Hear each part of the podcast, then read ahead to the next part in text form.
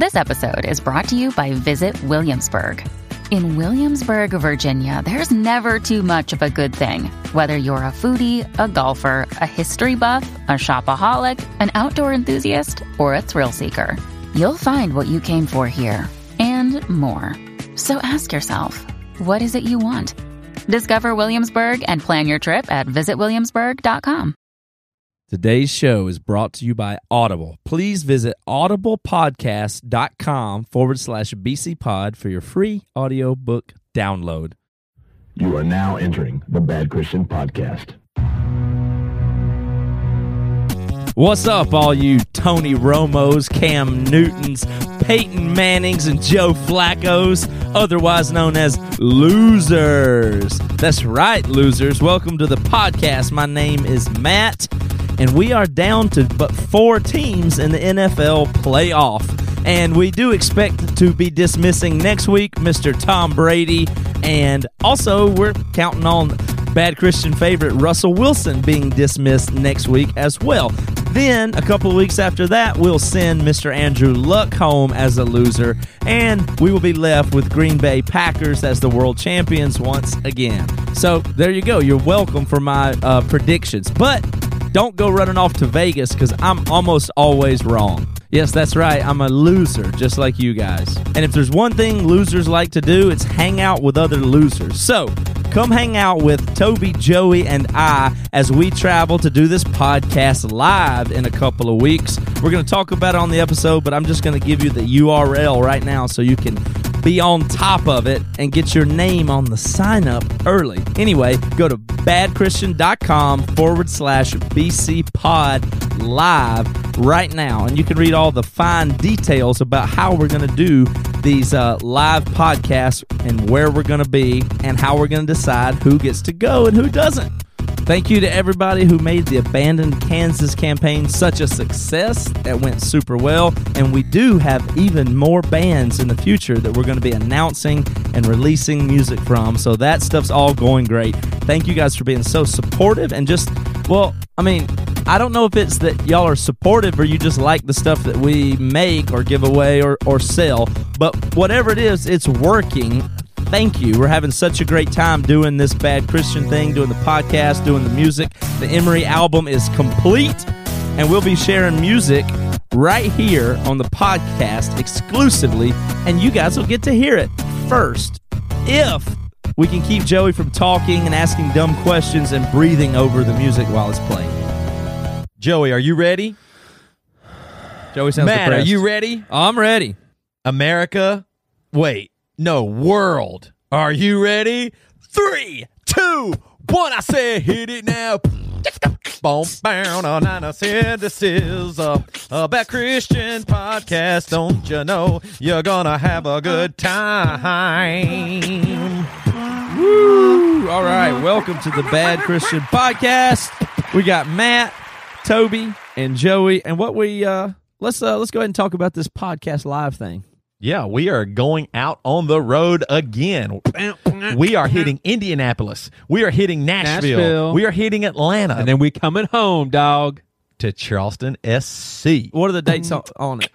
All of this starts on January the 27th. 27th in Actually, in- that's wrong. It doesn't start on January the 28th, which is a Wednesday. Yeah, you're right. Okay, so- All right, so January 28th is Indianapolis, January 29th in Nashville, January 30th in Atlanta, and Charleston, South Carolina, January 31st. Now, if you've seen us play, Matt and Toby play in living rooms before, which we're going to play some music at these, or if you've seen our podcast live before, that means you paid $20 to come see our stuff, to come see us do our thing live. But we have had such good experience with the stuff we've been giving away, like this podcast. We have the extra special announcement.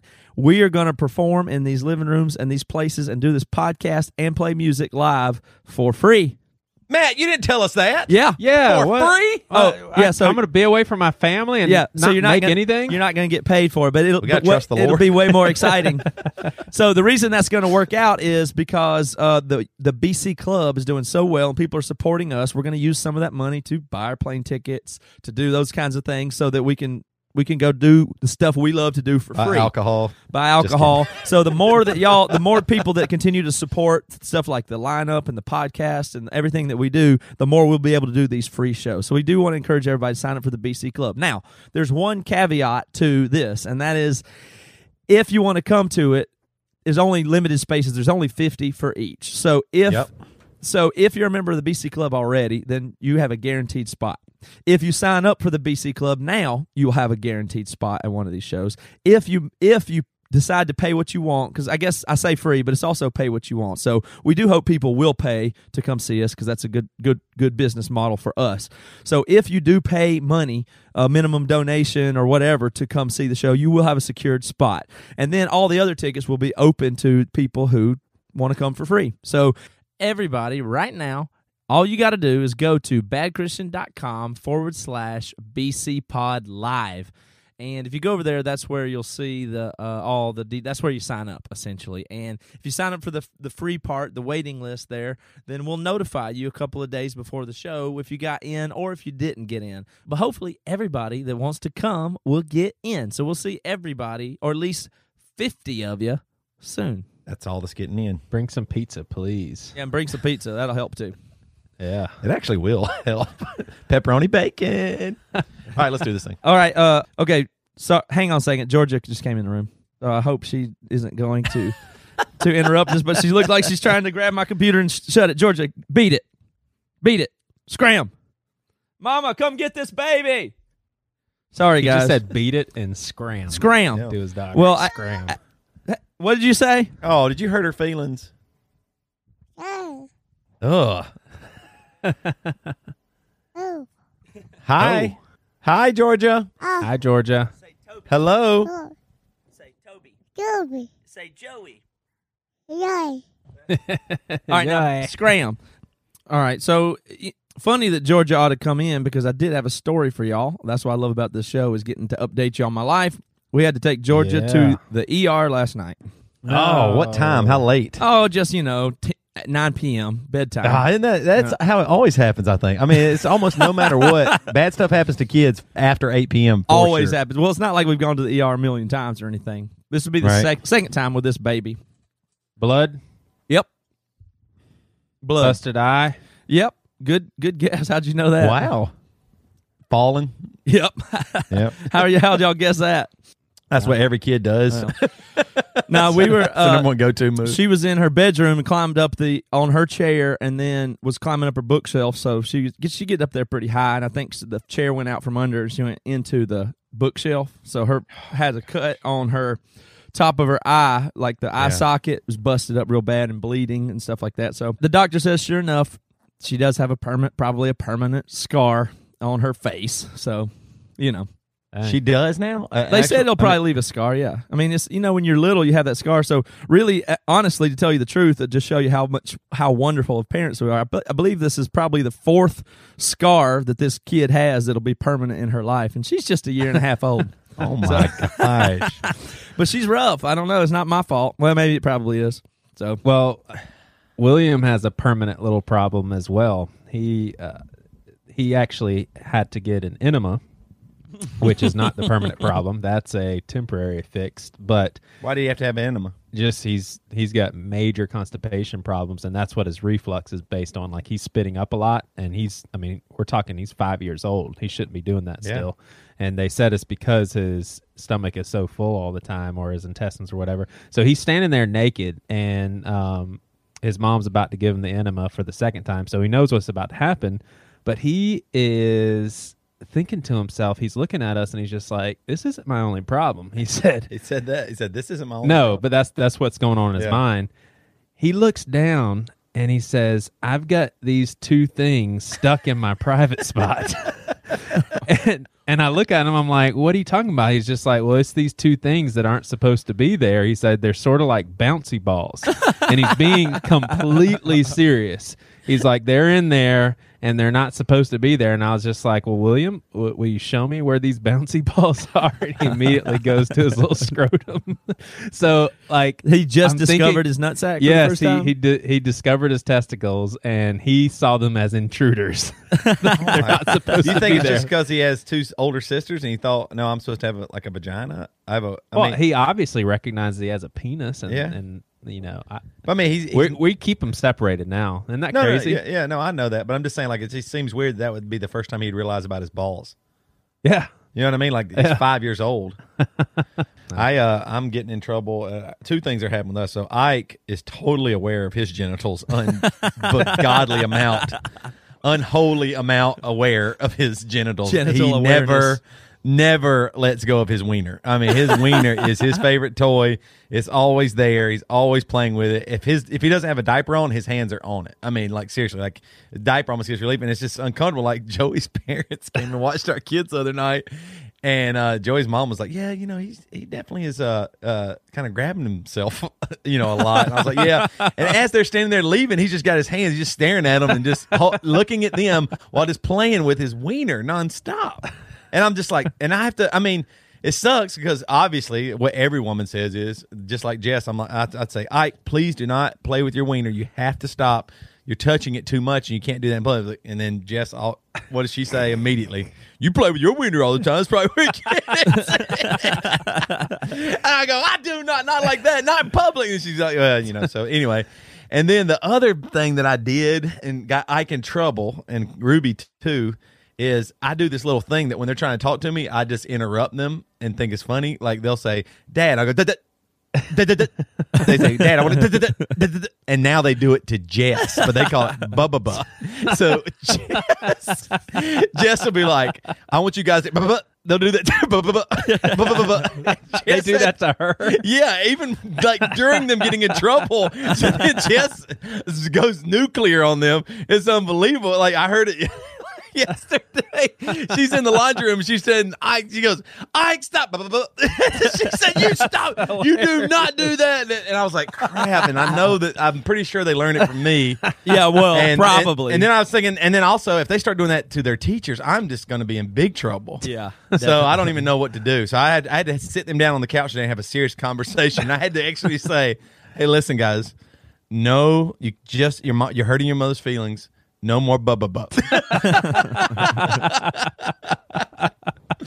Have y'all ever, have y'all ever had like a, a story that is hilarious to you, but I mean this is just a given, but is not funny to your wife at all, and you just can't help but to bring it up, and it's not a good thing every time. Uh, Priscilla lived in Japan for two summers, and there was one time she told me this story, and she was telling me and she was expecting a certain reaction out of me and i just died laughing. She said that she was walking around the corner this is in tokyo or in the big city and there was a guy um, that basically had exposed himself and so it was priscilla and a friend and she's coming around the corner. And the reason why I laughed is because Priscilla actually made the sounds that this guy made, and she was just like, and I walked around the corner, and he was he had his pants down, and he was holding himself, and he was going, eh, In Japanese. so, so she tells me this, and I was like, he went, eh. but to her, it's just not. It's never Like, a to funny her, she- story because it was. I mean, it was a horrible thing for her. Yeah. I mean, she was like a freshman in college, and so obviously, putting myself in her shoes, being a female in Japan freshman year, that was like a traumatic experience. But just the fact that she made that noise and gave me that look, it's pretty. So funny. she actually thought her telling you the story from her point of view was, "Man, I kind of was sexually harassed." right, and, I you just, just died laughing. Yeah, because I'm I'm like visualizing this little guy in Japan going to like Priscilla's like a foot taller than him. She's scared to death. Uh, eh, I, I, I, don't know if Matt likes the story. I think Matt's thinking edit. Matt's quiet. Are you still there, Matt? It's probably why, because he's not there. Matt, I don't hear you. Oh, wait, wait, wait. Are you there? yeah, I'm here. I've been cracking up. Oh, sorry. I had you on mute. I, I was seriously thinking to myself, I think No. Matt's offended. No. that actually happened to Matt. Matt was attacked by a, a small Asian man, going to change Matt's life forever. So you had it on mute just now, and Matt, Matt, you were dying laughing. First of all, I made some really good cracks right in the middle that were be- better timed and shorter than Toby's that were the same thing, but they were lost now because y'all did, couldn't hear me. So your reaction was to laugh at your wife's sexual assault story. Exactly, and that's totally messed up. Uh, you know, Joey, Is it messed up, Joey, though? I, I mean, think that's so- Joey, you'd probably make a good trauma counselor. you, do you do that at your church when people have trauma and you counsel them? I've been in those situations before. I don't know if that you're going to label me So- a trauma so- counselor. let's see if I can do an impression of Joey. Okay, you be the client. And, uh, I'll be Joey. and that's when my brother died, and he was just. I heard him make a noise like, "Ah," when he died.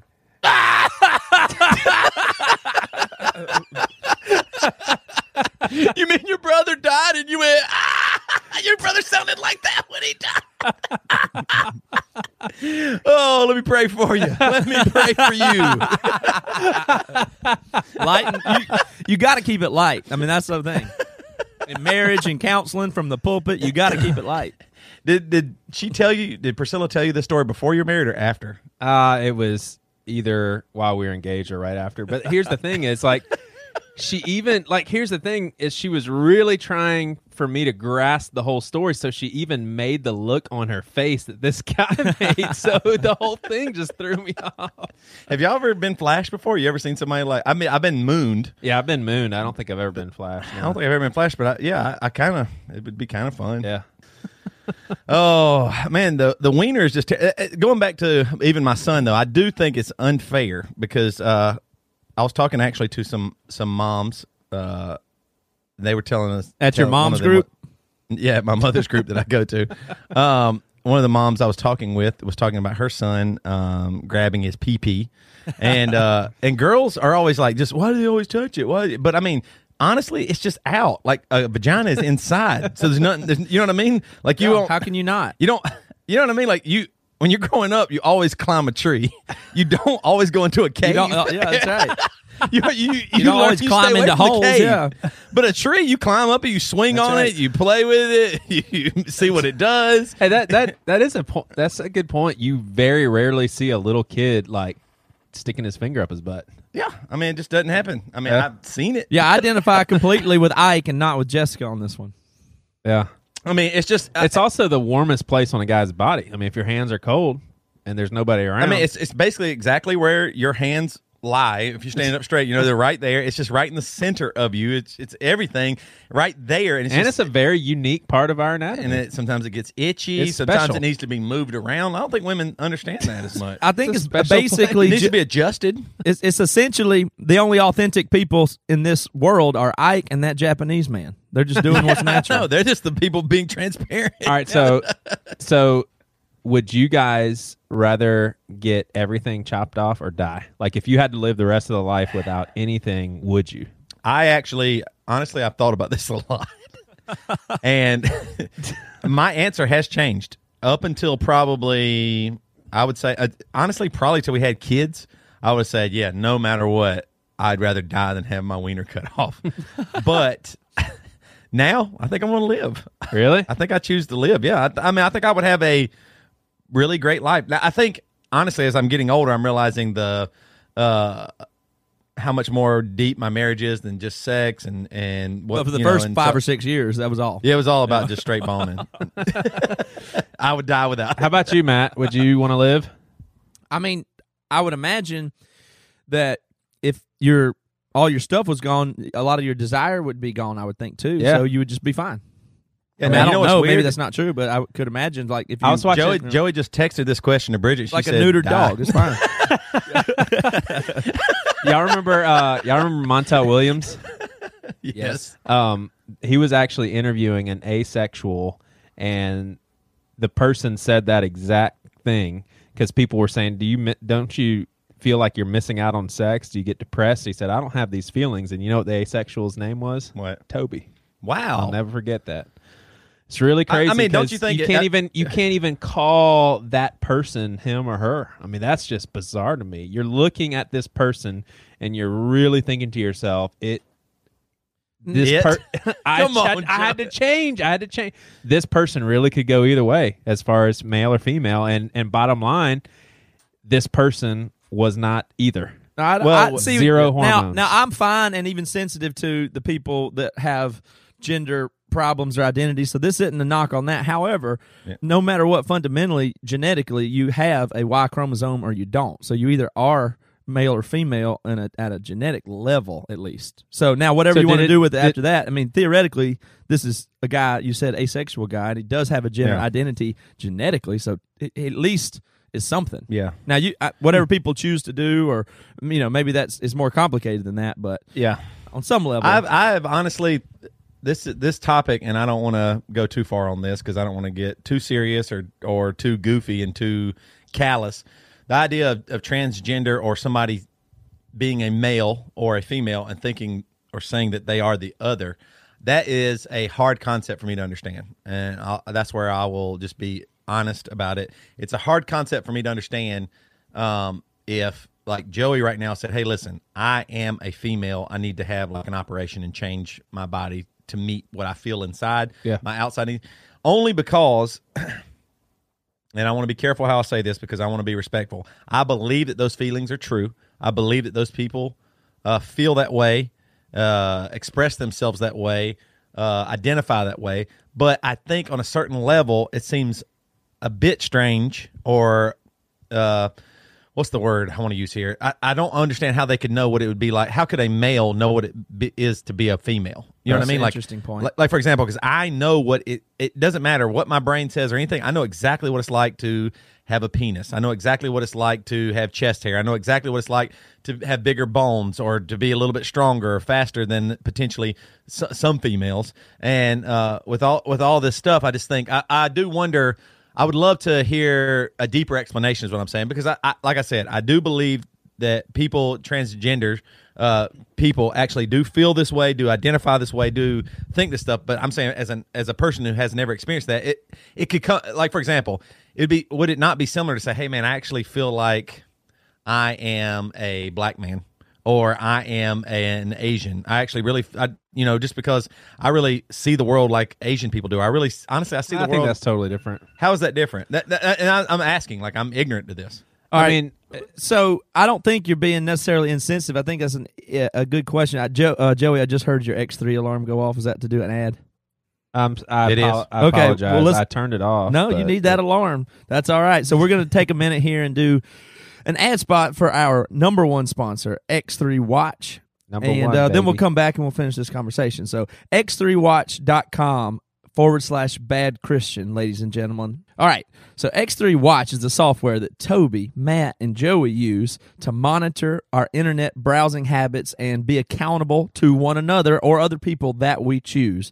We intend not put your wiener back in. We intend to not look at pornography. We find it harmful, detrimental to our spiritual lives and our marriages. And this software is an amazing tool, just a tool, but it's an amazing one that helps us to stay accountable and see what we're looking at. So if we look at go to inappropriate websites, the other of us will automatically get an email reporting that as well as the website itself being blocked. So we highly recommend it for everybody. If you take your spiritual and browsing life, if you take your life seriously whatsoever and you think pornography is a potential danger, then there's no reason that you shouldn't have this. It's very cheap.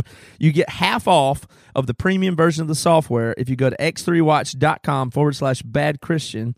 And uh, it's it's really cheap. It's not much more than a cup of coffee a month. And there's also a free version. So once again, x3watch.com forward slash bad Christian. No excuse for you not to have this. All right. So Toby, let's talk m- more about what you were saying there. You were being real insensitive to transgenders, I think. I was trying not to be. I, basically, I, I am. Actually, that's what I'm saying. I don't want to be insensitive. I actually want to learn, and I want to grow, and I want to know things. And I'm sure some of our listeners out there might already be pissed off at me, and that's okay. I'm not trying to piss you off, but I probably am. I'm really good at that. I don't know if I could tell you I feel a certain way, and you guys should just believe me. You Joey, know what I mean? do you have any hate speech that you'd like to speak right now? No, you know what? I'm I I part ways with Toby right here. I knew it was going to happen one day. Tell us about it, Pastor. Hey, I will say this: uh, I had the most bizarre experience. I sat down with a guy, and he actually told me, "I have all the feelings of a homosexual. I'm attracted to guys. My wife does know. Basically, this this dude believes in the Bible, has accepted Christ, grew up in the church, feels in his heart that it's wrong. And we had the the best dialogue. We really talked it through. He actually thanked me. He said, "Man, I just cannot believe I can share this and not feel judged and all that stuff." And that was it. Like there was like I reached out to him, uh, good little Christianese there. I reached out to him a bunch of times.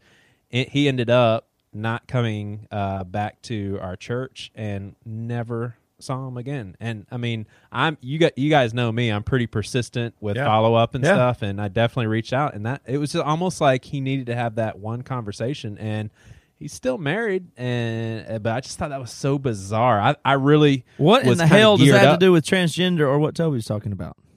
Oh, just sexuality. Oh, well, well I mean, let's first of all, homosexuality and transgender, eh, most anyone would say are totally different. totally the same. So, totally the yeah. same. So, but what do you think? You said you you said you parted ways with Toby on that issue. What do you think about that issue? How can you help Toby understand, or is he right? What do Uh, well, No, let me, I- let me, I- I can was I giving clarify Toby a hard time. Can I clarify too what I- what I don't understand? What I'm saying is, my human brain at this point is hard for me to grasp what that actually means. That somebody could say, in fact, it would almost seem a little bit offensive. Like if a, for for a male to say that to a female, like I feel like if I was a female, I would go, "What the hell are you talking about? You don't know what it's like to have a menstrual cycle. You don't know what it's like to ha- have a baby. You don't know what it's like to be harassed by men or to be loved loved a certain way or to feel a certain way. I mean, you you think that this is what a woman is, but is, are, are those not just criteria? Is that are those not just stereotypes? hey, a the- woman is this way, this way. example- Uh, well, I think I think that's an interesting point because ha- technically you, you you don't like a dog thinks. I mean, that sounds super callous, but a dog can think it's a human because it lives in a human house and only sees humans. Yep. But it doesn't actually know; it just thinks that. So, in the same way, on a way different Matt level, that's like the, a Pentecostal Now, preacher. I don't agree with Toby. I don't think, but I, think you're I calling think that transgender dogs. yeah, that's I think that's up. what that's what a way that you're looking at it now. What and but that's for you saying like a 40 year old man who decides he wants to be a woman or something like that. But what I mean, what would you say about the super ambiguous genitalia of a Right. four year old? I mean, No, you can't. No, that, that's that- that's, that that's not, not, the same what I'm talking about. No, no, no. I totally. I'm on. If they somebody that actually has uh, both genitalia, I've known Or I've even known just, people you know, like this. very Really? Yeah, yeah, semi-ambiguous, I've known yeah. people like this. I have known parents that had to make the decision to either Yeah. remove remove a penis or what to, Gary you know- do? Yeah, What did he decide? That would have been a good Talking joke about if my people brother. know it was your brother. Yeah.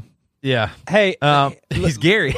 he's not Jerry. let me let me add to this though. I think someone that you're talking about, Toby, uh, you know, a, a fictitious person who really does exist, how they would respond to this is they would say, "Okay, well, how do you feel?"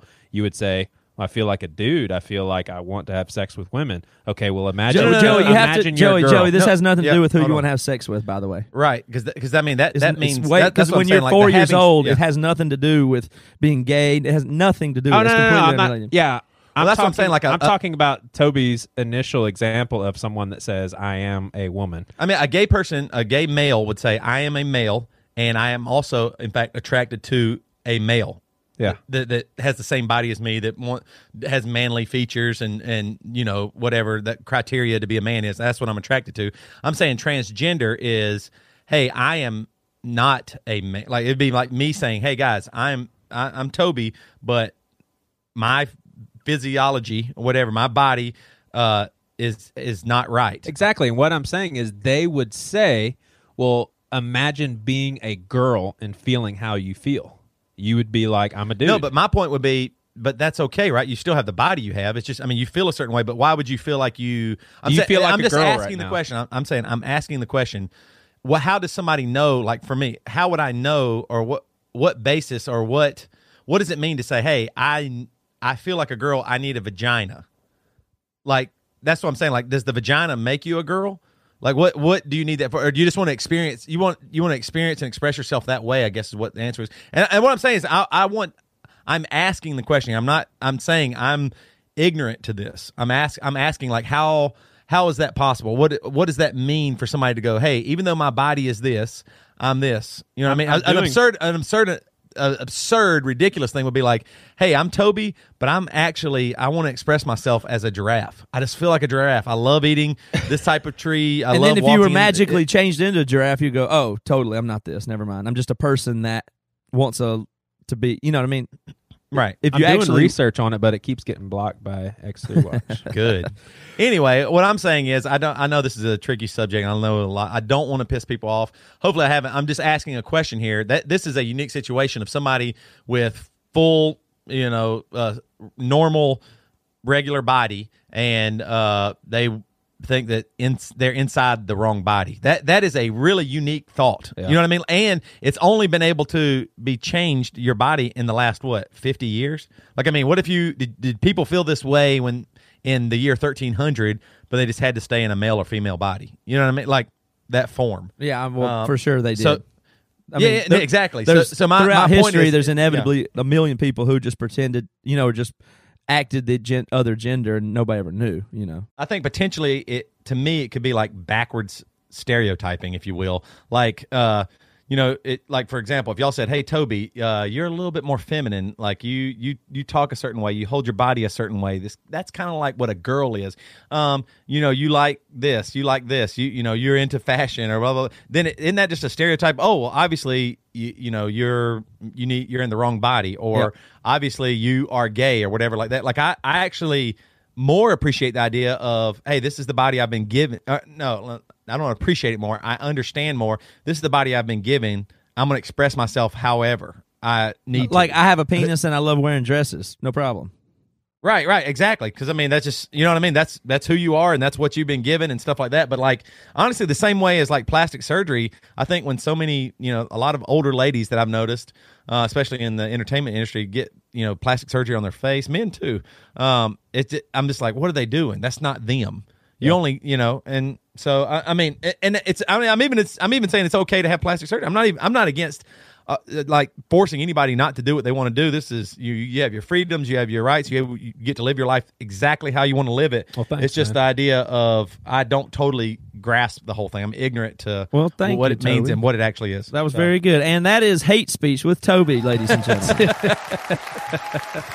Y'all are making me look terrible for asking a question. no. I'm, let, nah, I'm letting I'm you off the hook by making the jokes. It's good. My brother was pretty bummed after he listened to the podcast episode, Matt. I don't know if you were a part not you you definitely weren't not a part of those email exchanges, but he felt like a deer in headlights when you asked him an evolution question. It's funny because I didn't pick up on it, but then li- listening to it again, it was pretty remarkable because Jared does know a lot about creationism and how, in his mind, it's way more of a legitimate stance. But he felt like he did give the very trite, uh, heartwarming Christian response. And you could tell he was just like, oh, I hate that I said that. And so many people. Well, I'm glad somebody knows how hard it is to do the podcast and not put your foot in your mouth. Yeah. and I was telling Toby, I said we're we're give we're affording him something that we have the option to do, but you know, I don't I don't think we do it that often. But he actually wrote a post that is coming out in a couple of days to actually explain his Christian viewpoint on evolution. So that's pretty Oh, that's interesting. Interesting. Yeah, I And I love did that read it, and concept. I like good. when people get a taste of their own medicine when they are on the pod because I know there's a lot of people that say, man, if I was on there, I would put so and so in his place and do that, and I would, yeah, if I was on there, I would do this. I've heard people say that so much, and they just, it, it's a lot harder than they think it is. I can't wait for more people to get a taste of their own medicine there. yeah, I know. And and Jared wasn't being that way. I th- actually just No, thought no. Jared was kind of being respectful and just not, Yeah. trying not to talk too much or anything like that, which I think he could have said a lot more. So I'm actually glad he got to write the blog post because I think it's really interesting and also uh, I think it's neat that he does have some good answers Yeah. for what he actually believes uh, and has studied. Yeah. So uh, I think that's really good. I like to have him. I actually really enjoyed that podcast. Yeah. I, I mean, even listening, going back and li- I enjoyed recording it and I enjoyed going back and listening Yeah. to it too as well. Yeah, Yeah, the I would ones. say- do you think that one y'all like that one in Bazan? But that was because y'all had somebody live in the room. Do you think that colors your enjoyment of the show? I have to say this though, Matt Tadashi is in my top three as well. I would say Jared, Dave Bazan, and Tadashi. I don't know what it was about Tadashi. I just really like the guy a lot. he Tadashi was just super comfortable. He's like he's just himself. You know Yeah. what I mean? Like he's not putting on Yep. anything. He's not uncomfortable. He's like, hey, I like I thought it was cool because I felt like um, he actually liked us a little bit. Like he, Yeah. he does a lot of interviews, obviously, and then he just he talked to us, and and and, and I remember he only was going to give us thirty minutes, and he ended up talking like Yeah. fifty minutes, and I was Hey. like, oh, this is cool. We're friends, I think. I've got something hilarious that I want to play. If y'all can hear this on my sound effects machine, there was a t- there was something in there, Joey. Since you liked it so much, I want I don't know if you heard this clip or not, but I have a clip of of uh, some awesome interview skills of Oh, yeah. Joey. From the- it- I pulled this it is out. from Tadashi. Was This this is- aired? Yeah, no, I cut this out because it's retarded. Now here, li- listen. This is really funny. Listen to what listen to Joey's uh, journalistic approach here. people online, people at concerts. There's been another entire group of people who've come up. Man, I've had strangers who I've never met come up and go, "Hey, um, my son has a brain tumor and he's seven. Thank you for being honest." And I just go, "What? Wait a minute, what?" Yeah. You know, and they they stop and hug me. They cry like this. This grandmother and mom cried because their son had somebody who could who could relate, and I just was blown away. So That's awesome. Hey, so how far do you go back with the Texans?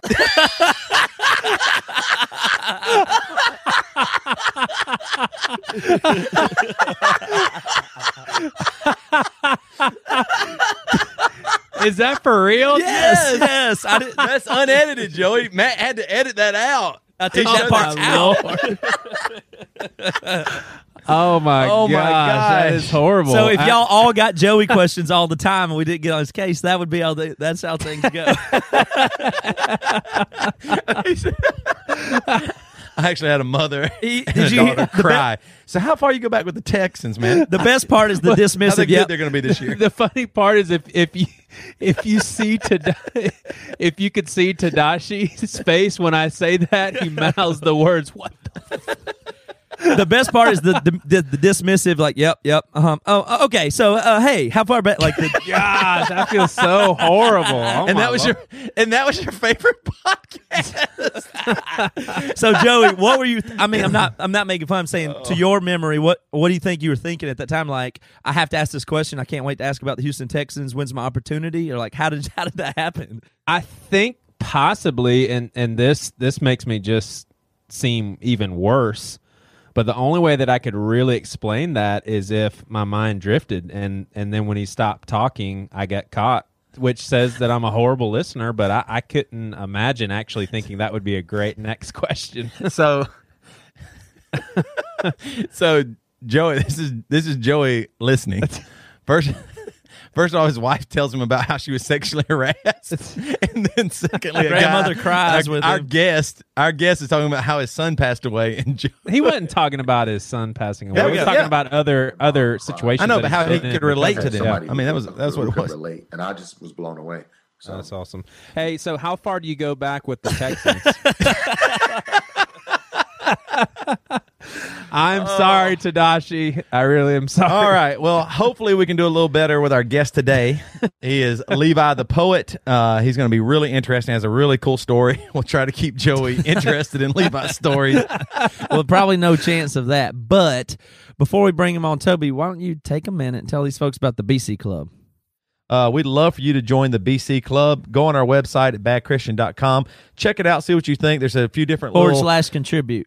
Forward slash contribute. You can check it out and uh, see if you want to support us or not because we're going to be doing a lot of good things. And I don't know if you guys in the last few months have seen, but we put out an ebook written uh, by listeners uh, called The M Word um, For free. We, pu- for free. We put out uh, an album of awesome music called The Lineup. We're going to be doing For that free. Uh, regularly, putting out more lineup volumes and uh, for free. And we do this all that stuff podcast every week for free. for free. So what we want to do is try and keep this free for everybody, but we need help doing that. So if you don't want yours to be for free, If you want it because you love it so much, because I always did think that's weird. Like it's not really for free if you're actually contributing, Well, you but but that's your choice. yeah, it's your choice. Like yeah, I mean, if you don't want to contribute, don't. if you think it's worth zero, don't pay. totally agree. Now, if you just don't feel like paying, that's fine. If you say no matter what, I'm not going to ever contribute, we don't care. Please, Yeah. continue to listen. There's at least three and people. you know what? If you don't want to contribute money, how about just pray for us? just pray for us. Th- throw up a throw up some prayers. But uh, one thing I want to talk about is we we're going to have some more books written by listeners.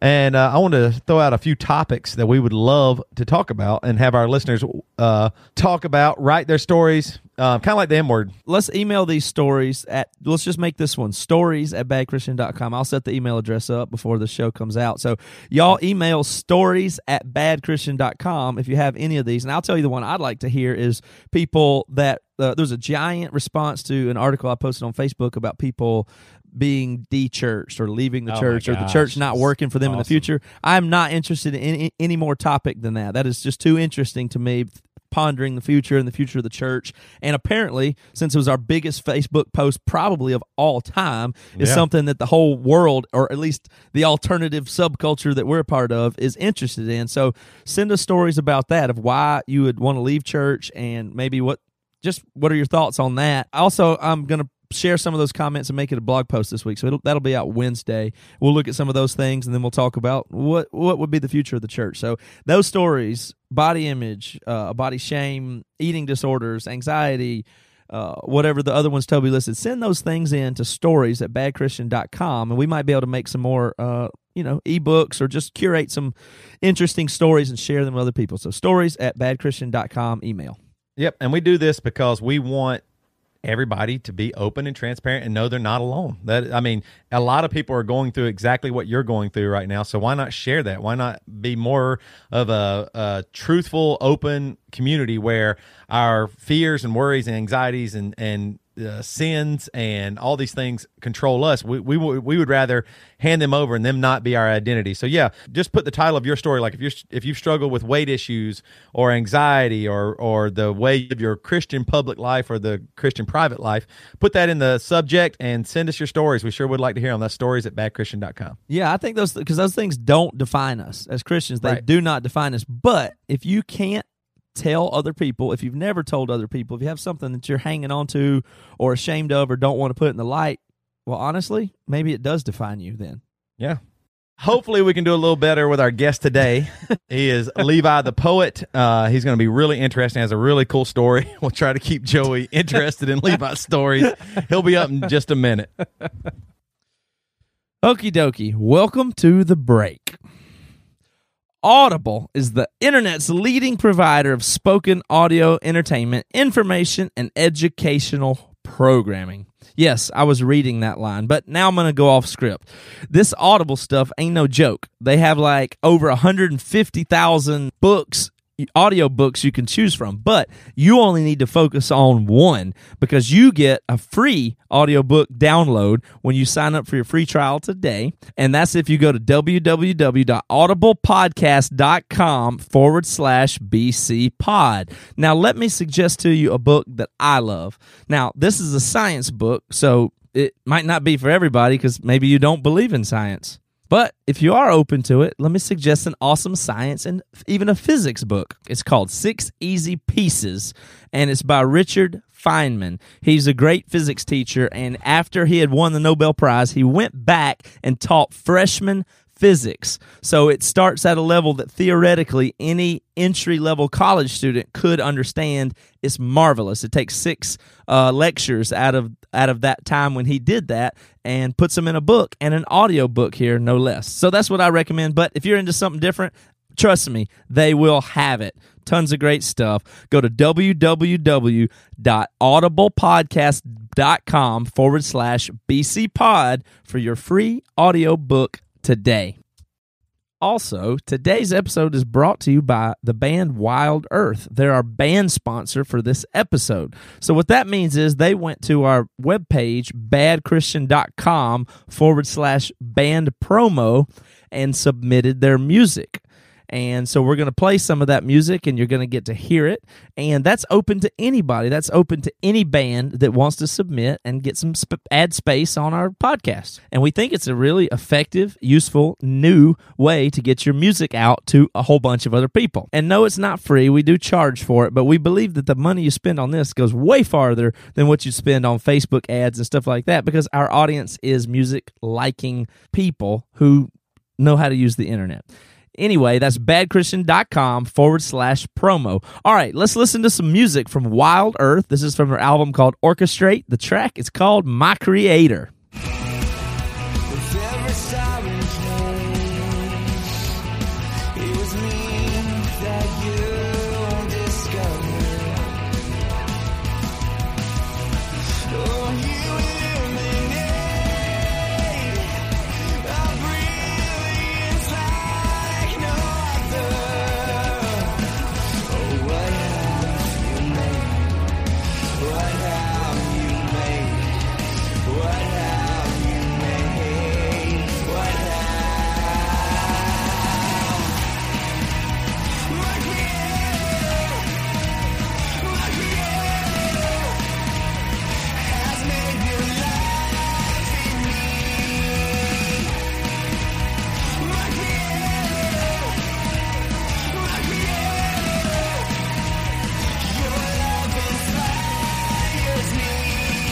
All right. Thanks again to Wild Earth, our musical sponsor this week. That was their track, My Creator, from their new album, Orchestrate. It's out now, and guess what? The thing is free.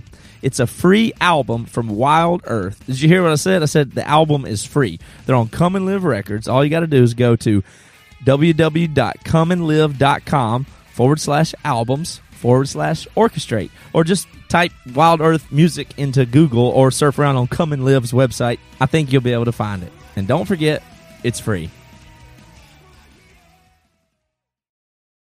So you do spoken word. Is that how you would describe it primarily or what?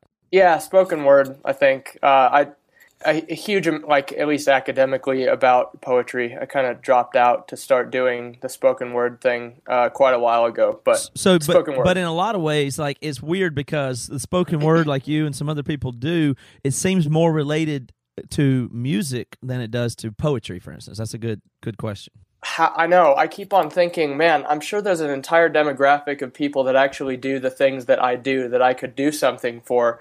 And that, that might be fantastic. But I've always done stuff within the music scene. And I know that there's a lot of guys uh, that, that have done that or, or are doing it right now. Um, I kind of got inspired to do it uh, back in the day when a guy named Bradley Hathaway had started doing spoken word stuff with a bunch of hardcore bands Uh-huh. traveling around. So I've that's always been the route that I've done. that was interesting to me because when i saw bradley hathaway the first time he was i think he was on tour with me without you and some other bands does that sound right Yeah, Yeah. that was the show I saw him at. Well, so that was interesting to me because that's where it kind of almost makes sense because even back in that time when I saw it is when Me Without You, when Aaron rarely or never sang. Yeah, and all he did, what I, from my perception, is all he did was kind of yelly spoken word over some heavy music. yeah, And so then I was like, okay, so, you know, Bradley doesn't have a band and Aaron does. It would be Yeah, the, like yeah. basically what that was. So that kind of made sense to me, but really it's not music, right? So uh, I mean, I, I have started to incorporate more and more music into Mhm. the albums that I've done. Um, but I'm I'm still no musician. I've I've got a couple of friends in Albuquerque that help me out with that.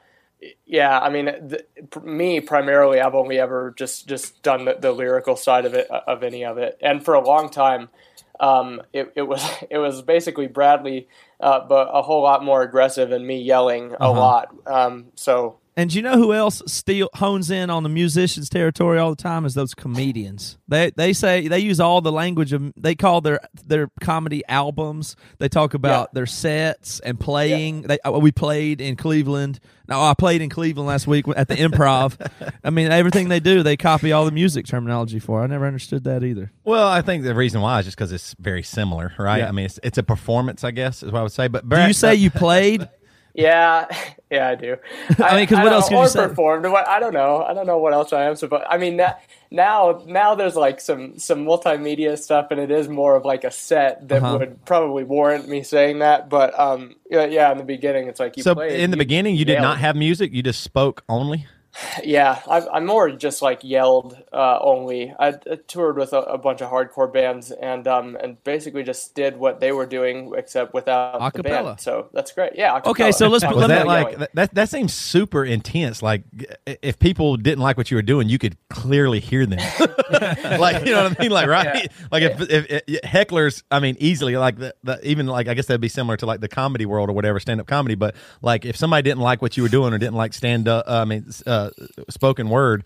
Um, I mean, did you did you get heckled? Did like and you heard it? Did that interrupt your Yeah. flow? Yeah, um, I just kind of, I mean, in the beginning, I just kind of yelled louder. There are definitely a lot of people that really, really hated it, and uh, and probably still do. It was awkward, man. Well, in the very beginning, a lot of the stuff was like very, very, very personal and like and and almost like journals aloud and topical and things that like I have a very hard time being comfortable with hearing from other people. Yeah. So uh, it's always been kind of a mystery to me why, uh, uh, you know, I mean, I guess people can relate to it, but uh, it was never something that made anyone feel comfortable ever. Well, one of the big pieces of your story that that I'm really interested in to hear firsthand is about your dad and that whole situation. Did you write about that in in your spoken Yeah. stuff?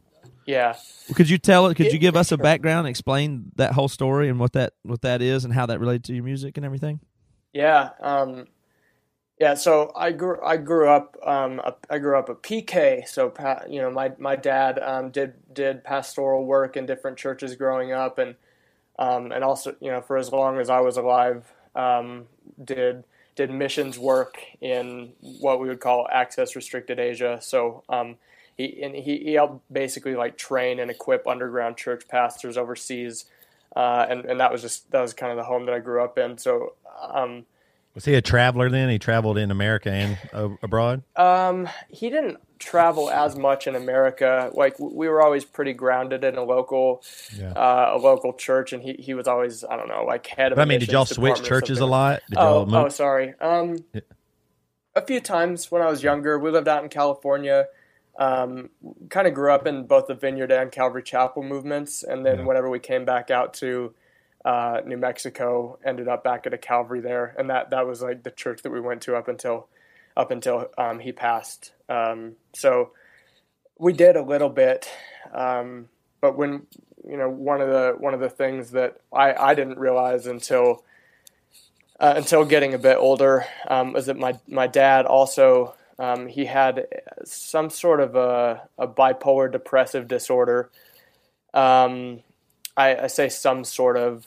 Uh, it was like everything that was wrong with him was it was very atypical. So anytime we would go in, it would it was always kind of this constant like, well, it could be this and it could be this. And when I before I was born, when my when my dad and mom met, um, my dad had kind of like a first a first episode. Um, he was hospitalized. He was hallucinating. He was suicidal. Full on. Uh, like straps over. I mean, full on like white room strapped down scenario, uh, which is kind of I don't I don't know. I didn't think so. I mean, I knew it existed, but it's pretty crazy to hear the story from your father. You know, um, and so and it i don't know man i mean it, it was pretty intense like some of the stuff that my parents told me whenever they kind of walked us through what was starting to happen again What age was that? so that that uh, I, I mean i wasn't even born yet that was like right at what age did your parents beginning. walk you through it? Oh, um, 18. I was I, I was 18. Um, I actually went on a trip to Asia with my dad when I was 16. Um, and then when we came back, that's kind of one of the one of the last like really good memories that I have with him. When he came back home, basically what had happened is that the medication that he had been taking for the majority of his life to to, to try to help counteract some of the psychological and physiologic physiological uh, trauma really and, and the places that he was prone to go um, had started to, to to to fade like the effects of the medication stopped working as well and right around that time uh, he had to go in for back surgery which went very wrong. And uh, and then the medication that he was taking for that was canceling out the stuff psychologically and mentally. So he was just all over the place. Um, and basically i mean I, what happened is um, I mean, it lasted a long time. So he was debilitated because of the back problem, um, but then his his mind, honestly, just over the course of five or six years following my trip to Asia with him, just like kind of slowly was breaking. And um, I, I had been on a tour by myself in 2010. Um, I had proposed to my wife up in up in Seattle and uh, trying to stay connected with my dad a little bit more. One of the, um, I don't know, one of the things that I did whenever he his health started to fail is I just, I just kind of bounced. I wasn't around very much. I didn't want to be home very much, and um, so when I, I, I, near the end of his life, I, I kind of tried to make an effort to, uh, you know, I like repent. I repented to him for not being around and and for not really really caring much. And so I had called him a decent amount throughout that tour. And he was all right, but the day after I got home, I got a phone call from my mom saying that I needed to come home because I needed to take the guns out of the house because Oh gosh. something that night had snapped in his mind um, where he was one person the day before and then the next day i mean my mom was afraid that she was going to find him dead via suicide in the guest bedroom bedroom at our house and my sister still lived at home my mom was still at home so I went home, and it was. I mean, man, you know, so much of those months is pretty surreal. That was uh, that was at the very end of October. Um, I, we had this family meeting, and I took the guns away. And as as I was leaving the house that night, like my dad just started weeping and and told me that I was taking away his only his only hope for peace, and that it would be Oh, his only hope for peace for a very short amount of time before he was positive he was going to be going to hell forever. And oh my and gosh. that was like what I left the house with. Oh, Um, lord. So over the course of that couple of months, uh, we we got him in and out of quite a few hospitals, um, both both in New Mexico and actually out in California. Um, he, he went through through multiple suicide attempts. Um, it, it was just it was it was pretty crazy. He started he started drinking um, a little bit uh, because it it's it was kind of like the only thing that he said would kind of take his shakes away and take the the nerves away. Yeah. Um, but it got him into trouble. Ended up wrecking a car. Um, there was just there was just a lot of craziness that was going on, and um, I, I think he was probably in and out of the hospital, the psychiatric uh, hospital here in Albuquerque for I don't know. I think he probably went in three or four times. Um, and then in January, actually, I think today. I think four years ago today, today or tomorrow, January sixth or seventh. Um, he just went missing. Uh, I got a phone call from my sister. I was living in town, and she said, "Hey, Levi, um, Dad took Mom's car. He just called her from this parking lot in Albuquerque." and he told her that he loved her and that he loved us and that he didn't want to die um, and that if there was a god he hoped that god would heal him but that if he didn't that he wasn't willing to die at home with dignity and he told her where the car was and then he disappeared and uh, it was it was probably three weeks or so um, it was three. It was it was three weeks before um, I was actually headed to this local FBI thing in Albuquerque to give them a, a sample of my hair so that they could try to go through, you know, all of the people that had died in Albuquerque to see if they could find him. And uh, I got a phone call during that drive saying, "Hey, like we pretty sure we found your dad. Um, you know, you need to come home." And uh, turns out the the day that he had called my mom uh, to tell her all about stuff, he walked across the street to a hotel and slit his wrists in this hotel bathroom, and um, and just kind of just bled out on the floor. So, um, it was it was crazy. That that night was that night was crazy. I I had bought my sister tickets to go see Underoath on their disambiguation tour, and I was uh, we were like, well, what are we gonna do? I mean, we we had al- he had already been gone for weeks, and and our life had literally been hell. I mean, I, I was away from the You, house. you assumed that he was gone. Uh, he was dead during that time. Um, it was so weird. Uh, yeah, yeah. I mean, I, I can't say, I can't say I had a whole lot of hope. Um, there there were. I mean, we. I remember we got together with my mom and sister to just kind of like halfway through that time to be like, okay, guys, here we are. This is the situation. What are we gonna? If Dad's alive, what is it? I mean, it was both ways. It was like if Dad's dead, then this is this is the way it is. But if he's alive, then it, well, especially if he's alive and not better. I mean, I don't know how it sounds to anybody, but my mom and I and my sister had had multiple conversations where it was like, I like I believe I personally I believe in, in the healing power of God. Like I, I've seen uh, other people healed of things before, but my mom and I were like, man, if it's not going to happen with Mark, his name was Mark, um, is it? I don't. We never prayed for his death, but it was. It was like, w- what would be more merciful? Because he, he was just. I mean, torment is the only word that probably comes close to the position that he was in. Yeah. Um, Yeah, when you're telling the story, honestly, the one of the things I thought was there had to be, and and, and I, I want to be careful, but a, maybe a, a bit of relief? Like, I mean, because Yeah. it had to be un to see your dad that way, and Yeah. for your mom to see her husband that way, and then for you guys to go through that, and it, it seemed- you know, it had been going on forever, and you know, this was, you know, obviously, if you had to come and take guns out and all that stuff, I mean, there had to be some form of like, wow, and Yeah. No, you're right. Uh, glad that's over. Sure. I, honestly, like a like our my grandfather when he was just you know having dementia and just you know uh, everybody you know just said, I'm glad that that's over for him. You know what I mean? Like th- to an extent, so I can understand that for sure. Now, although your dad had the paranoia and the stuff like that and talked about hell, I, in my experience, people that are concerned with heaven and hell and God and eternal stuff like that, those those are people that fear and know God.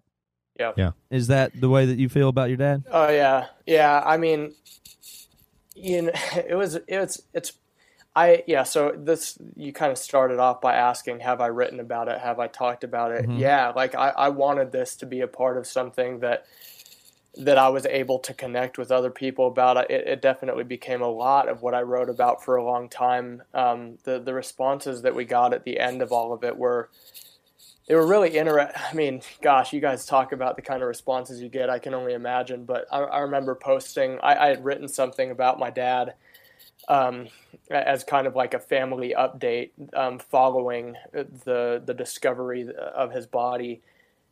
And you know, I mean, obviously the the majority of it is like friends and family, and at that point for me, fans and people that were like, "Hey, gosh, we're so sorry." But the flip side, I mean, I remember one comment that somebody that somebody had posted on Facebook something like, "Hey, man, sorry, your dad's in hell," and Good uh, Lord. and I was just like, you know, I don't know, I don't, apology as not crazy as a apology not question- accepted or whatever, as, you know. as crazy as the question is this, was it a sincere sorry or was he purposely being an asshole? I don't know. Yeah. I no I matter what, That- he's being an asshole. I know, Yeah. I know, but being an I, asshole. Yeah, I, I don't know. I mean, I, I think I was pretty deeply saddened by it because I, I don't believe that.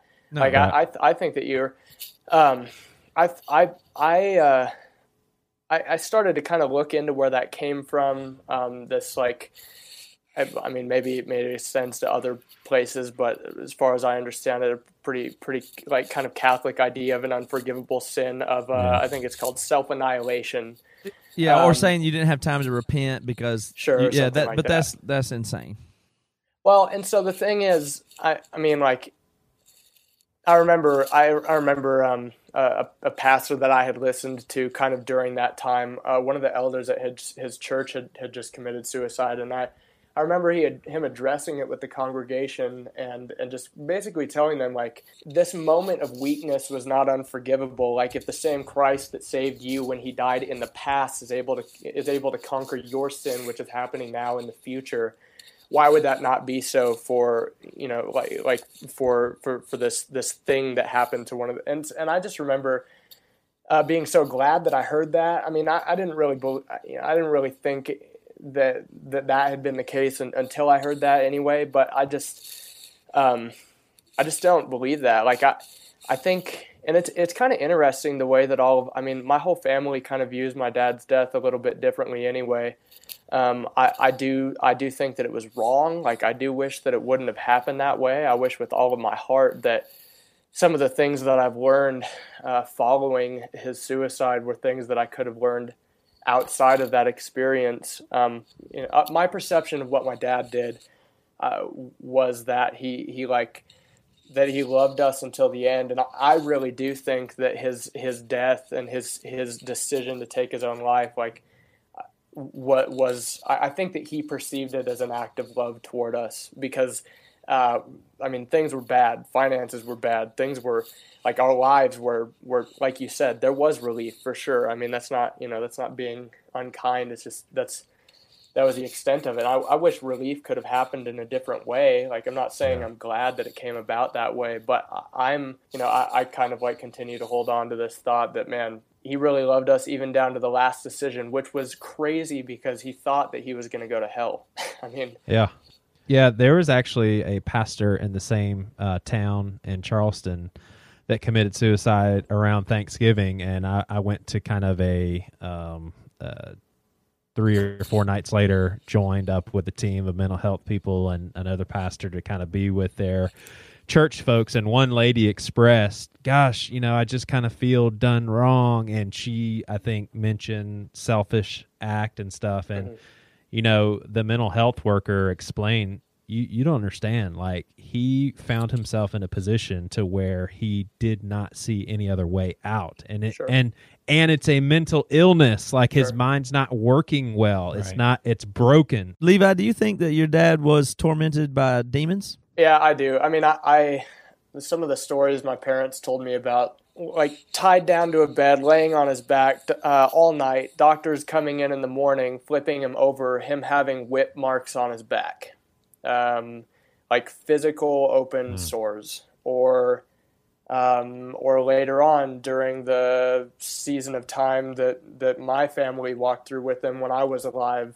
Um, my mom is writing uh, she's kind of writing a book, a memoir or something like that on, on all of this. And my sister, she asked my sister and I to, to write a little bit about it too. And so I was reading through a little bit of it um, earlier, and I just I, I wrote in there. I just said like I don't want to over spiritualize everything because I Yeah. hate it when people do that and it pisses me off and it's annoying and nobody likes it. But there was um, a, a demonic oppression on my dad, and I, I don't I, I hate that. Like I, I think that uh, I don't I don't know what that was. I mean, you can say that it's uh, it's the what he it's the work he did for missions, brother. It's this, it's that. You know, I don't I don't know exactly what it is. Um, but I definitely I like I believe that there was an element of that to it. And actually, it was pretty interesting. And you can you know take it with a grain of salt or whatever. But my mom uh, got some some some letters from some people overseas in Asia that my dad had um, had served with in the past, and and they told her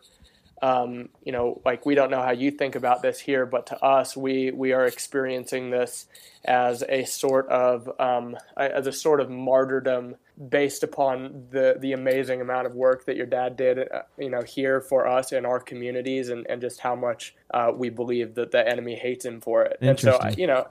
You could believe in a God that is in control and could could easily have, have done away with that uh, that will you know that uh, that trajectory. But but I thought that it was an interesting and, and incredibly, you know, just thankful and grateful statement from them. So All right, so one more question I have in Yeah. this area. So, Joey, you can answer this too, and Levi.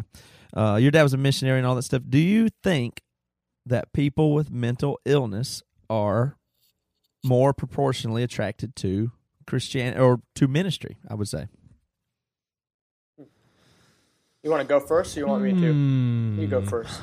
Uh never have even considered that, and so my reaction would be, in in my, from my standpoint, no. That I I don't see the correlation, but obviously there's a lot of things that go unbeknownst to the person that it's actually happening to. So I'm not discounting that, but uh, yeah, I don't I don't see any correlation Levi? personally. I don't think I've seen enough to be able to answer it outside of anything other than my own experience, which was that one of my my dad's deepest hopes was to be able to sympathize and care for and be compassionate towards people who are hurting and that and, and that largely came out of his own mental illness and depression. And I think that for myself um, I think I can say come pretty close to that same fate and been pretty deeply in, in a pretty bad spot as well. I, I think that it probably fuels a lot of the reason that I long to see, uh, that I long to be able to, to talk uh, about it with others as well. But across the board, I honestly don't know. I guess that tips my hat, but I believe that there is a strong correlation there. Toby, you go ahead. Yeah, I totally agree. I, I think for sure my, my grandfather was a pastor. I think people are drawn to it, to the ministry, because they have such a real sense of what is evil and wrong in the world and within themselves. And they, I think that those demons, as well as, you know, spiritual and emotional and physical, whatever, mental, uh, I, I actually think they are drawn to that as a hope of redemption and Mm-hmm. as a hope to help others. I actually believe that's the case. I think they really do go, man. I know how shitty the world is. I want to help others not to feel like this because I know I'm I'm maybe the you know I'm maybe the worst. E- Honestly, I even see that potentially in my own life. I feel that way. You know what I mean? Like I feel like sometimes I'm the worst person standing in church, and the reason I'm there is maybe I can share a little bit with other people. And I, and I think that idea because I mean, it, honestly, it's really clear to me. Like when you watch movies and TV shows of just the idea of a fallen pastor. I mean that, that you know what I mean? Like a, Yeah. I was just watching that TV show. I don't know if y'all have seen that show, True Detective, but just watching that, and one of the, Oh one of the gosh, characters in it is a pastor and an evangelist that you know years later he's just alone and smoking cigarette and drinking and no longer an evangelist. And it, I just, I mean, I saw that in my life. There's so many traveling pastors I saw that just aren't anymore, and just it just they couldn't keep it up, and, and it's because maybe the the demons got too strong or the the bad got too dark. Well, as it pertains to mental illness, that I'm saying that the correlation that I see is that I'm constantly hearing about like if you read stuff pastors say to other pastors and blogs and all that stuff because that whole circuit of pastor wisdom is always talking about how they live and die by their congregation for that that week and the attendance up and down and that's depression that they go in you know like from even from the depression level to the mental illness as well. I mean, to me, I think it's very clear that pastors are less stable individuals. I mean, not every single one, but I think they people that are slightly uh, have some mental illness and issues goes existing are attracted to the pastoral roles for some reason. I don't know what that So- means, but that's so my you're saying- Yeah, so you're saying people that struggle with depression or, or mental unhealthy people are attracted to the pastoral role, or are you saying the pastoral role typically takes someone to an unhealthy mental Well, it could be that. Okay, both? yeah, yeah, it could be both. So yeah, there's a correlation. Yes. Now, could it be that being a pastor, having that weight, doing all those things, will subject you to both demonic attack and mental instability because of how intense the the role is? I think that's probably true. So like let's look at let's look at stand up comedians. They always say those are dark people with need for attention, blah blah blah, right? Well, that's a- honestly kind of a similar role to pastor as far as you're the one on stage, you're the one talking and you know there's there's something similar to that and but they say that the it's tragic how the stand up comedians are all this same way. And I'm I'm a big believer in people being attracted to roles and I see very much that pastors seem to be uh, have a lot of difficulty uh, with mental illness. It seems like to me. Yeah, that's Well, interesting. if- Never even I thought mean, about that. I think that's. Pro- I would love it if um I would I would love it if that is the especially if that is the case if it were a more open conversation i- in in like the church world Yeah. then as well uh, which I think was part of the like here in Albuquerque we had we had like a really solid community of people come around our family and we and we were so incredibly thankful for that um eh, but but I think that overall and throughout my parents' lives, it was pretty difficult for them because you also see, uh, I mean, what you okay? So going back to that over spiritualization of everything, where it's like, oh, this may be like what you're predisp- like predisposed to, but um, but medicine is bad, and these things are bad, and this is all spiritual, and we can do away with it, and like there were so many people, I think even even towards the end of the course of my dad's life, that was like. I don't know about that medication. Let's like pray against it. And I think that that's good too. But I do think that it's an interesting conversation, especially if what you're saying is true and if there is that correlation that does exist where those pastors could do everyone a great service by by by talking about it more. Well, the duality of having to be the pastor and not being able to talk about it probably only makes it worse. Obviously, Yes, so yes, Levi, yes. do you uh do you worry about having the same genetic components and things as your dad, or this being a part of your life or in the future? Yeah, that was something my parents both told me and my sister that they prayed, you know, they prayed against in us and for us for our entire lives. But, uh, well, no, not but, and uh, both my sister and I, I think, have um, probably uh, dealt with uh, an unhealthy amount of depression and anxiety, and I've definitely um, gotten to the point of saying, "Oh, it's worthless. Let's just end it."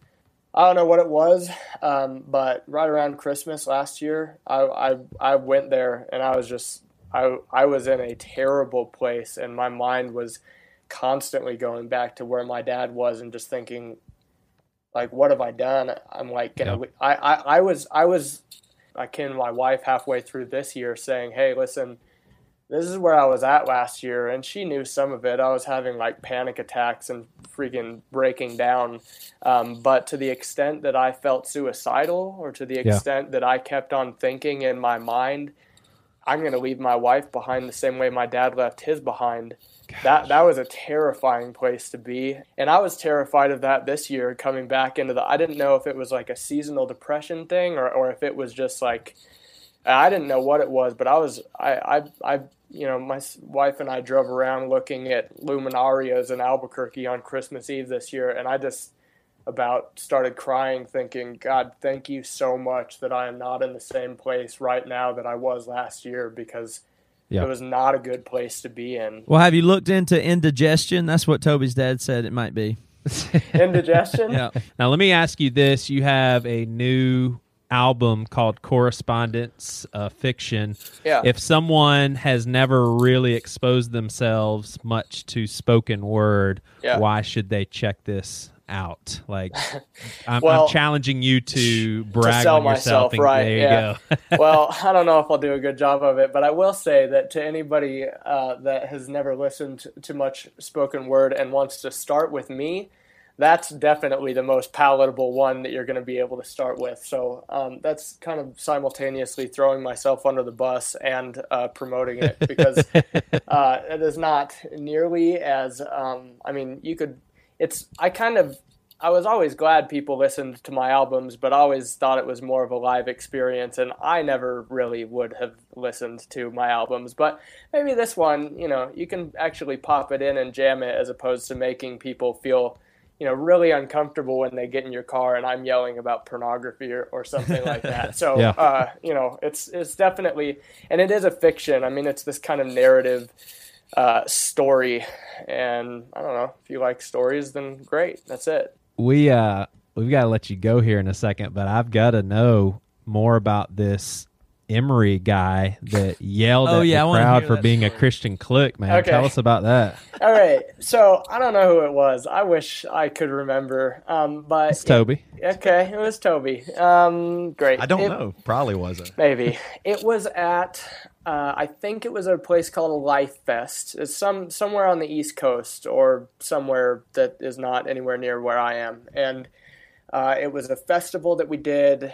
Um, I was there performing with another band my wife and I were touring with. Anyway, Emery started playing their show. You did like one song, maybe two, and then somebody got on the somebody somebody got on the mic and and yelled like way too enthusiastically who who out there is a Christian? And every and everybody in the crowd was just like, yeah. And then you yelled, who out there is a non-Christian?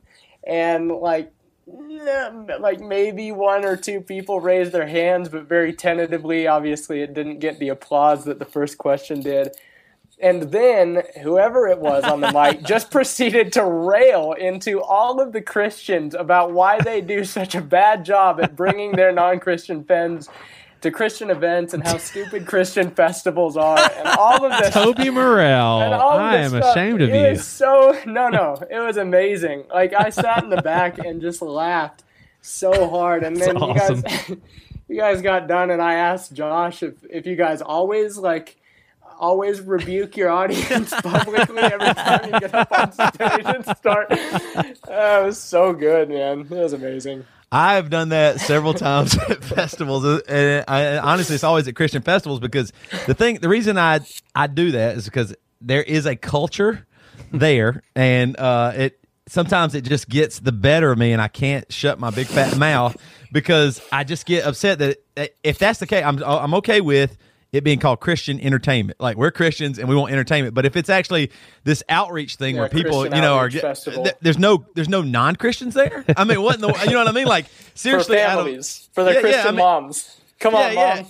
Exactly. I mean, it's just like, come on. And so I've, I've said that many times, and sometimes I get some pushback from from it. We used to talk about God from the stage, and then I just felt like, man, I just say, I, it, I just felt like I did it because other people did, not because I was really, you know, you're in a Christian band, you're in a band, and they're Christian, so this is your chance. And so I felt really stupid about that as we got older and and and we're in a band more, and then. but there are times where like I just pray like God, you just give me something to say, and it, it, it might be crazy and it might be terrible, and sometimes it is. Sometimes it makes no sense, and sometimes it's it's whatever. But I just I do believe that the the Christian world is just. uh really segregated and doesn't even realize it and it's just about hey you come to me we don't come to you you know what I mean? Hey, we're a hospital for the sick. You come yeah. here to get healing. But everybody knows if you're in a We're gonna- war, We're the first call it outreach, and we're gonna Yeah, yeah, yeah, exactly. arm's length away. Yeah, but yeah, exactly. But I mean, if you're actually in a war, like you know, so many people want to call this a war and stuff like that, like a spiritual war, wherever. First care happens on happens on the battlefield. You're out there, and then you bring them back after they can get a little bit stable. Then you bring them to the hospital. You know what I mean? It's not like, oh, hey, you know what, man? We're all Christians, and we're here listening to this cool Christian rock band. Now non Christians are going to come. What the hell are you Who talking likes about? who likes walking around hospitals anyway? That's probably Yeah, I a pretty bad analogy. Yeah, I know. Like, hey, Nobody guys, wants to go to come a hospital. hospital. the the war analogy is really really funny if you think about it from an outsider's point of view. So if you're a non-Christian and you hear Christians talking about how this is a war, they what can they assume that it's them against? they are, Yeah. and we, we're non Christians we're are the win. Nazis or the you know the the that's crazy. Yeah, you're right, man. I never thought about that. They, they have to be the enemy. Yeah, Hey, is there anything else that uh, you want to promote or mention uh, before we say goodbye? This has been awesome, man, talking to you. No, I just I don't know. No, if anything, I just want to say thanks. Um, I think that the BC pod has been challenging for me and for other for, for a lot of the, the friends that I have and community that we have, and, and it's cool to be able to uh, to get to be a part of it. My wife always laughs because she's exactly like Matt, probably, and just like kind of mean to people and she always laughs at she always laughs at me and says why in the world do you always laugh at them when i do the exact same thing and you you uh you like rebuke me for it give, give me, give me, Dude, a girl a girl version of it is so different, man. Oh man, it was so good. but but it's been good, man. I mean, it's it's been. I, I think that what you guys are doing is is challenging, and and I I mean it. It, uh, it stretches stretches my thought and, and I'm thankful for it. Okay, last last thing. Uh, Jay Newman, yeah. um, Yep. there's a guy named named Jay, and and I've What's up, Jay? and- what's up, Jay? I know he's been out with you guys, but we when I think la- when I was on my last run with him, uh, we had we were talking about BC Pod, and it was right around the time I think that all of this got started, and we were like, I don't, what is this bad Christian? And so it was uh, um, probably pretty similar to what you get from most people, where it's like, oh, who wants to be a bad Christian and don't really take the time to understand what's actually going on. Anyway, at that time, I was like, no, I don't like this. And I, remember I, I like followed you for a while, and we, we were sitting there, uh, just like getting ready to go into some show. And I remember I got so frustrated with something you sent out. I wish I could remember what it was, but I got so upset, and I, I was like, I put my phone down and I said, "That's it, Jay. I'm unfollowing these guys." like so like silly to me now, but um, it's good. I appreciate what you guys do. Thankful for it. That is awesome. I, I'm so glad you shared that. I, that. I mean, that is. I just love that you don't agree with everything we say or whatever. That, that's what I want to be. I just want to have like a conversation. I love that that people are like maybe pissed off at what we say and, and, like even like have an actual reaction to what we say because it's so stupid or whatever. Right. Because Yeah. some of it is. You know what I mean? Like we're not we're not authorities or even smart. So I, I'm actually really glad you said that, and I'm glad we won you over and, you, and you're here with us, man. We, we you've really been an awesome guest. Last Thank thing, you. uh, are you going out on the road anytime soon? Probably. I don't know though. My, we've been touring a lot this year, and this year's kind of been a, a different year for us. My wife and I are just home right now. We we toured all the way up until about a week before Christmas, and we're Oh, wow. kind of like revamping. You know, if I if I do, then it'll be at LeviThePoet.net. Awesome, Levi. Thank you so much for joining us, man. We Yeah, sure do thank you appreciate very much for having having me. Appreciate it. Thanks, dude. yeah, we're out, Levi. Thank you. Thanks, you guys. I know I've emailed a couple of times, so I hope it wasn't bothersome. But No, I it's great. No, we enjoyed having you, man. I'm sure we could have done a great lot interview. longer. Sorry, we have somewhat limited time, but we're trying to capture our interviews more in real time. And we went. How long did we go there? An hour. Yeah. yeah. Yeah. So Yeah, no, it makes sense. It's good.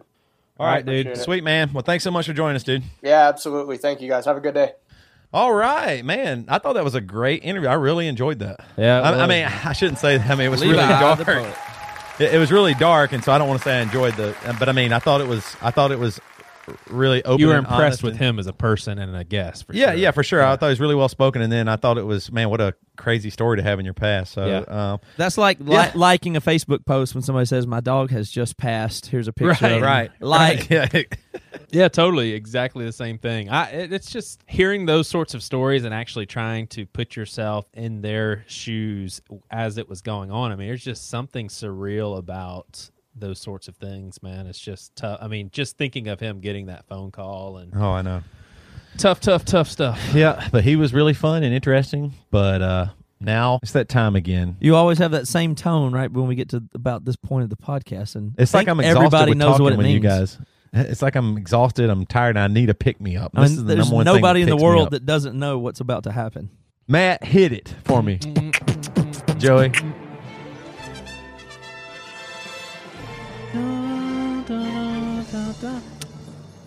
In a world where a person you do a podcast with thinks that other people's misfortunes are hilarious. I'm Toby Morrell, and this is News with Toby. I'm here to report the damn news. Why are you so pissed off at the news? Uh, well, here's why I say the damn news because I don't I don't think uh, your regular news outlets give you the truth, and I I'm reporting the damn news. It's the true This news. is a damn. Yeah, I agree. Not You only know what I that, mean? they don't say the word "damn" because they act like weird robots that talk in a funny way that nobody talks, and that's why news is totally outdated. And people don't aren't going to be at, on watching CNN and these Fox News in the future. They're not if this going such to. a good th- if this is such a good thing, then why don't you say I'm here to report the blessed news? Well, most of the individuals Toby reports about are far because from that's blessed. Christianese, and the news is kind of damning. You know what I mean? Like it's not. I mean, Welcome to Toby's News, where it's blessed and highly favored. blessed and highly. If favored. you want to start Joey's praise report, feel free. yeah, start your praise report. this week, Sister Ethel's hip has been healed. Sister Ethel. My Uh, grandma's name's Ethel. Okay, actually, one of our My fans. grandma's name's Ethel as well. Is that true? Yes, it is. That's awesome. It's I the love that same name. person.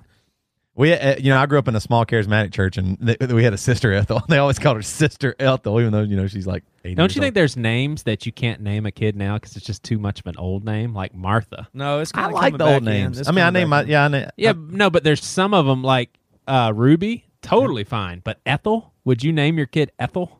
Maybe. Yeah, I kind of Really? think it's a cool name. It, will be very cool in 20 years because anybody that thinks of her as Ethel will be, you know, that it won't. It, they cite Yeah, my, be a popular my dad, my dad's name's Virgil. I couldn't imagine naming a little kid. But that's a good Virgil. thing. That's a good thing. Yeah, that I means that you once it, once she's in a f- 5, 10, 20 years from now, it'll make They're of sense. the game? Because Yeah. uh, guess what? If you can't imagine naming your kid anything current that you think you're being creative with, guess what? You're not. If your name ends in E N, like if you're naming your kid, don't name it Braden, Graydon, Grayson, whatever. Anything that ends like that, it's going to be every kid at the school. So you got to go with Ethel. All right, so one of our fans actually sent this to me, and it's about one of our old guests. See if y'all remember who this is. Pastor who gave up religion for a year says he might not go back. Aha. This is written by Jameson Parker from addictinginfo.org. Is Rick Bizet. Pastor Jeff Surratt. Um, nope, it's Ryan Bell. Y'all remember interviewing him? I actually thought he was a real. I thought he was a great guest, honestly, because he was pretty interesting to talk to. Had a lot of points that he was solid on, so I thought it was good. Like he didn't back down from what he thought or believed, so I thought it was pretty interesting. But just to give some of our newer listeners a heads up, if you haven't listened to that one, he was a former Seventh Day Adventist pastor who pledged to live 2014 completely God free to test his faith to see how that would be. So basically, he just wouldn't pray. He said he said he wouldn't pray. He wouldn't read the Bible for inspir- inspiration or refer to God as the cause of things or hope that God might intervene or change his own uh, or someone else's circumstances. So basically, that was how he was doing. And so the end has come. You know, it's January now. And so he basically has waited till the last minute. He said he didn't want it to be awkward or people saying anything. But he has now said in uh, in NPR on December 27th, he said, I've looked at the majority of arguments that I have been able to find for the existence of God and on the question of God's existence or not. And I have to say, I don't find there to be a convincing case in my view. I don't think that God exists. I think that that makes the most sense of the evidence that I have in my experience, but I don't think that's necessarily the most interesting thing about me. He doesn't want that to be his identity, but uh, so he's just going to go ahead. He works with Path, which helps you know people, less fortunate people, get good work and uh, good jobs and stuff like that. So uh, he doesn't really want to be called an atheist, and he says that you know some atheists are just like Christians. They're you know pretty strong on their beliefs and trying to you know just proselytize people but he basically is just going to live his life now without god so it was a, he was a full pastor and now not That doesn't sound surprising to me. I mean, he was Yeah, when we talked to him was six months ago, and I mean that sounded like where he was at at the time. Anybody that's going to be where he is, I- that's probably like a. Unfortunately, when you see people start down a path like that, it's usually not reversible. if you can go a day without god it's kind of like yeah well that, Well, it's just that not, you know? exploring thing. Like once you set your mind to stuff like, well, but I, I really want to see what the evidence is, and I'm going to do this, and I don't, I question that, and I mean, I don't know because I guess some people would say we're on that path. Eventually, there'll be this, and then they're going to throw everything out. But with, for instance, Dave Bazan and people like that, you see them, and then you know, six months later and a year later, and it's kind of predictable where that that type of thinking will lead. I'm not saying Yeah. don't question your faith or doubt or anything like that, but Yeah, I did think this article though is a little weird. I was going to save this for the end. This is in the middle, right, of the article, but um, this this blogger Jameson Parker, he wrote after his decision to live as if there is no God, things didn't become easier for Bell, and and and Ryan talked about this on the. Uh, however, it wasn't God who had forsaken him, but people. Almost immediately, two Christian schools where he worked as a teacher fired him. He was now a single parent with two young daughters to care for, so things were grim.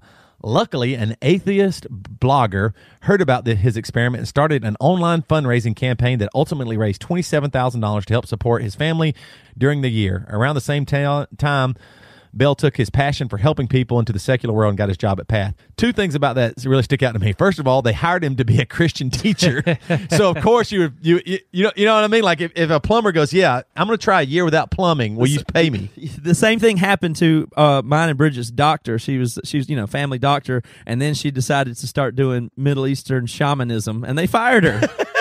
No, you let her go. Yeah. but you guys are jerks. And then here's the other thing that's funny. Luckily, an atheist, an atheist blogger, the good guy, heard about the experiment and did an online campaign. Why didn't that atheist blogger do it uh, two years ago when he probably needed money too and he was a Christian? he's only doing it because he's an atheist, just like the Christians did. Well, the he question- didn't give two shits about Ryan before he wasn't an atheist, but now that he's an atheist, yeah, let me rate, let me do an online campaign for you because I'm a good guy. How no, many- if, if Ryan would have said, "Hey, I'm a Christian now," I think the atheist blogger would have been like, "Well, damn it, that was a lot of money." I how mean, how know, many people would give up God for twenty seven five? Is what I want to know. well, that's what I thought too. Did Ryan? We should have Ryan back on because I did wonder, like, after a, honestly, probably a. A majority of atheists sent him a bunch of money, like did a, a fundraising campaign. Is he really going to go? Oh yeah, that twenty seven thousand dollars. I, I still believe in Jesus. you know, he has to almost say no. Toby, your dad would say, "Pay me twenty seven thousand dollars. I won't ever go back to church." I won't go to church. You give me twenty seven thousand dollars. Exactly what my dad would say for sure. All right, moving on. Woman sues company for putting her face on a flask with a rehab joke. I thought this was pretty cool. This comes from the AP. This is Santa Fe, New Mexico. A New Mexico woman is suing a novelty products maker over a flask that includes her likeness and the phrase. So it's basically a flask with her picture on it, and it's from it the picture actually looks like it's from I don't know, 1950s or something when she was younger. But it says, I'm going to be the most popular girl in rehab. The Santa Fe New Mexican reports that Veronica Vigil alleges Anne Taintor Incorporated obtained and used her high school graduation picture from 1970 without her permission and then put it on the flask. The lawsuit says that the Brooklyn, New York based company then defamed Vigil by linking her image to a product that makes light of the substance abuse. And I thought this is kind of funny. Um, she she says uh, court documents show resident is an active church member and doesn't consume alcohol or drugs but she'll sue like a mf'er i mean i don't drink i don't do drugs i attend church but i will sue your ass I'll as soon your as i can so yeah so that's good that's i mean that, you know So, great christian story there Is this a, a thing? Like, why did they choose her? Is it another thing of just poor business on on poor business planning, where they just lifted an image without getting the clearance? Yep, I think that's exactly what it That's was. the or- second yeah, news with Toby story where we've had that happen. Yeah, I know. I, I mean, I guess I mean that's going to become more and more of a thing because they used to people used to could do that and you didn't have the internet and couldn't find it. You know what I mean? They just take a high school graduation picture and oh look, we found this one at you know Roosevelt High. Here, put it on this flask and it's done. But now you see flask. You know, somebody said, "Hey, that looks like you," and it is me. I'm going to sue. I'm going to get my money for it. So I, it doesn't really say. I mean, she says she's uh, looking for an unspecified amount of compensatory compensatory is that right Compensatory. compensatory compensatory and punitive damage so she's looking for money i mean just because her picture was on there and i mean honestly she should have just thought this is hilarious Good point on Christian divorce. I mean Christian uh, lawsuits. Feel free if y'all want to, according to the pastor. All right, let's get to this next Yeah. story, Toby. It sounds Yeah. good. yep i'm gonna sue later y'all won't like this one but this one it's it makes me seem so childish and dumb but i almost want to say the last sentence and y'all Do mention Yeah, say do anything and we this is the end of the podcast kind of want to do that Okay. we'll see how we'll see how it plays out y'all know me what do you think it's going to be about what do you think would make me laugh out loud every time i read it Farts. Poo poo, Okay. wiener, something. Okay. okay, let's see if y'all are right. This comes from the Huffington Post, man. They're awesome. New Mexico woman tried to sneak gun into jail in her genitals.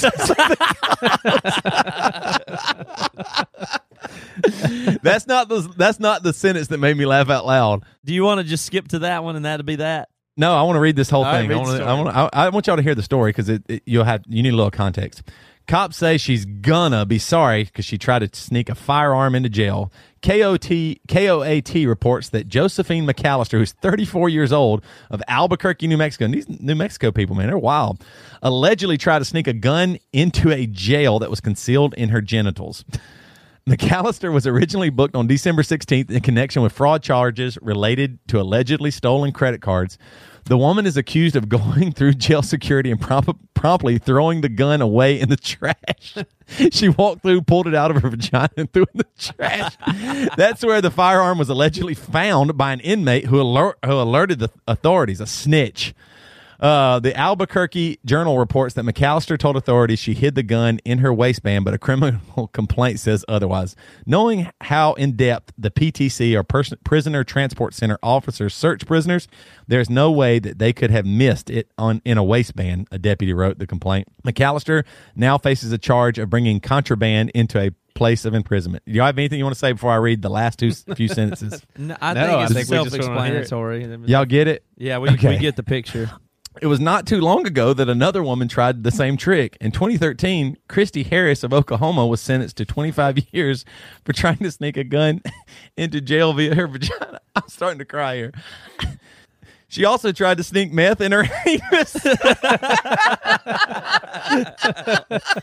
That's what all this was about. Meth in her anus. I mean, that's the end of the article. She also tried to sneak. I can't even say- She also tried to sneak meth in her anus. And that's the end of the article. That's it. End of article. Oh my god. I promise I'm crying here. Every time I read that, I just- she also tried to sneak meth. She also tried to sneak meth in her anus. I just oh Back to man, you, that Barbara. just got me. That just got me. Like it's just hilarious. Like meth. It's meth. Hey, try to read And it- They, it- they try to to read it in her like a- anus. they couldn't. Try to read that sentence like a newscaster with a newscaster voice. Yeah, no. Joey, can you do not it? laugh. She also tried to. No, read the whole read the whole last line and then say a throw like back to you or something. You know. Okay. She also tried to No, sneak. do the, what's the line before that? The whole thing. In 2013, Christy Harris of Oklahoma was sentenced to 25 years for trying to sneak a gun into jail. You're not All right, using. one the- more time. You got to say. Sorry. You read it like you're Peter Jennings or something. Yep. In 2013, Christy Harris of Oklahoma was sentenced to 25 years for trying to sneak a gun into jail via her vagina. Go ahead, keep going. She. Your cackling over here is killing me. She also tried to sneak meth in her anus. Toby, back to you.